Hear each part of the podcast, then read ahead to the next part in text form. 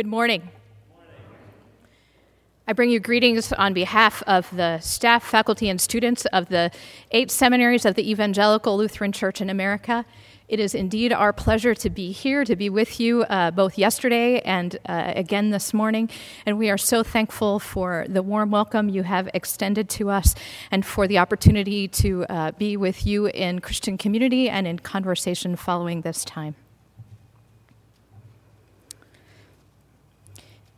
You gotta love Bible school. Seriously. Where else can you go to get Kool Aid, Jesus, and sunburn all in the same afternoon? I loved it. And since I was a pastor's kid, I got to go every year. One of the most memorable things for me about Bible school was the chance to retell Bible stories and pictures and skits and songs. And among my favorites, well, was this gospel lesson from this morning about the temptation of Jesus in the wilderness. You got to admit, it has a lot of material. It is nothing short of man versus wild meets charmed. Reality TV meets sci fi in one riveting episode. Picture this. New guy on the scene gets booted out into the wilderness with nothing but his wits to guide him. First, he must figure out how to survive, find shelter, protection, water, a place to sleep, fire. Wild beasts and elements assail him. And as if that weren't enough to survive, Satan himself arrives on the scene to do some serious tempting. Jesus is alone, hungry, and probably pretty strung out from many days of just trying to stay alive. And Satan, propped up on his elbow, toothpick in his teeth, glancing at his new manicure, comes to make the sell like a used car salesman. Seriously, Jesus, he says, you're the Son of God, right? Why not use your powers to save yourself? No deal, says Jesus. Satan takes a long draw from a cigar, a sip of scotch. If this whole Son of God thing isn't working out for you, I'd be glad to cut a deal. Worship me, and you can rule the world. Still no deal, says Jesus. And then finally, relaxed in his recliner, newspaper in hand, seeming not to care, he tries one last time. Seriously, wouldn't it be good to know that daddy's got your back once and for all? Try it out, put him to the test. In light of Jesus' plight, the temptations are serious. He has no idea when he'll come out of the wilderness or who will come to his rescue. The threat of death has been his only other companion. And Satan is offering not just aid, but glory and wealth and power. Too good to be true, but you've got to imagine it's nip and tuck. Suddenly, things are not what they once seemed. God is not who Jesus imagined, and life hardly seems fair. And yet, Jesus resists the temptations, each time offering an antidote to the poison Satan proffers. And so, with only the word of God on his tongue, Jesus bests his opponent and emerges the surprising and unexpected hero. but that's the Bible school version. It's really a version of Matthew or Luke with all the detail about what Jesus does and says. It's a fuller account of the story and one that makes, well, really for a much better skit. But Mark Mark is different. And Mark is who we have to work with this morning. You can't space out on Mark, because if you do, even for a minute, you'll miss the whole thing. Mark's gospel is lean and mean and tight. Jesus is in the wilderness, tempted by Satan, wild beasts and angels waiting on him. That's it. Which might lead you to move on to other accounts and fill in the details in your head. But as Dr. Fred Craddock, noted scholar and preacher, puts it, it's difficult to listen to a text when there are other texts in the room talking about the same subject matter, often in ways more elaborate and more familiar. But Mark is speaking. Courtesy and respect demand that we pay attention to him. So instead of moving on to that action packed account that you did back in Bible school, Dr. Craddock and I beg you stay with Mark for a while. Stay with the barrenness of this account that is so like the wilderness. Stay with its unpredictability, so like the wild beasts. Stay with its silence so full of temptations. What did Jesus face during those 40 days? What kind of torment did he endure?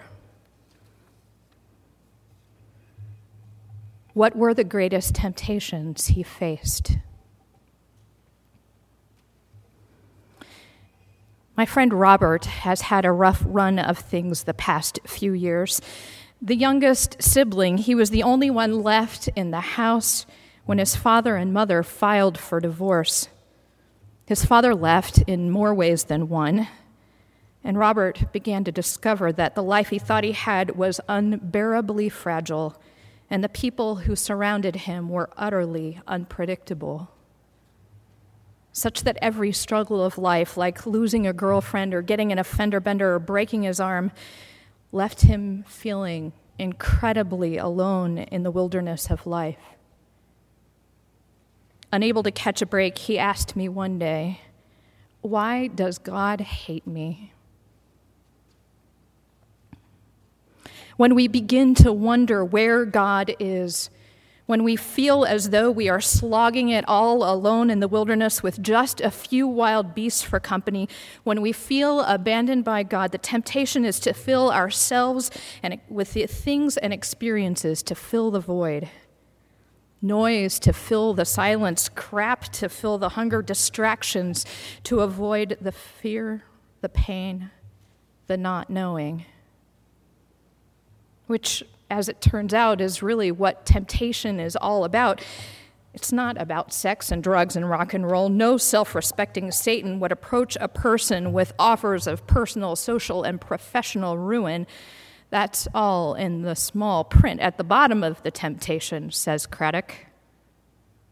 Temptation is deceptive. Satan doesn't walk up, introduce himself, and give us an outline of the coming attractions.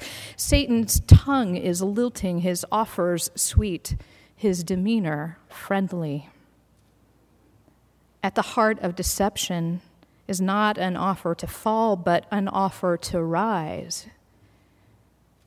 At the heart of deception is the temptation to be gods ourselves to take matters into our own hands, to find ways to climb and achieve and triumph, all at the cost of others. Hmm. Which is why it's so critical for us to know and understand the wilderness for what it is. Though it often feels like it, it is not a, part, a place apart from God. Notice in the text that it is the very Spirit of God that drives Jesus into the wilderness. Notice that in addition to Satan and the wild beasts, there are angels in the wilderness, attending to Jesus even as he endures seemingly unbearable hardships.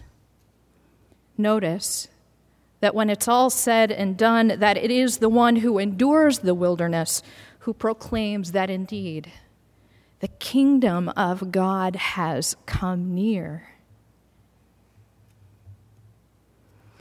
Sisters and brothers, none of us escape the wilderness.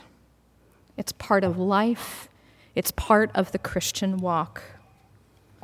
Which is why it's so critical for us to train each year during the season of Lent, to rehearse the silence, to feel the barrenness, to face the temptations and even more, why it's so critical for us to do that in this context, in the context of Christian community. Because you see, when we are alone, with only a few wild beasts for company, it is our sisters and brothers in Christ who become angels for us. By the power of the Holy Spirit, God sends people who pray for us who feed us with fruits of the Spirit and fruits of the earth. who attend to us in ways we cannot even see until we are clear of the danger. And likewise, God calls us to be angels, to support, uplift, and encourage others who are struggling.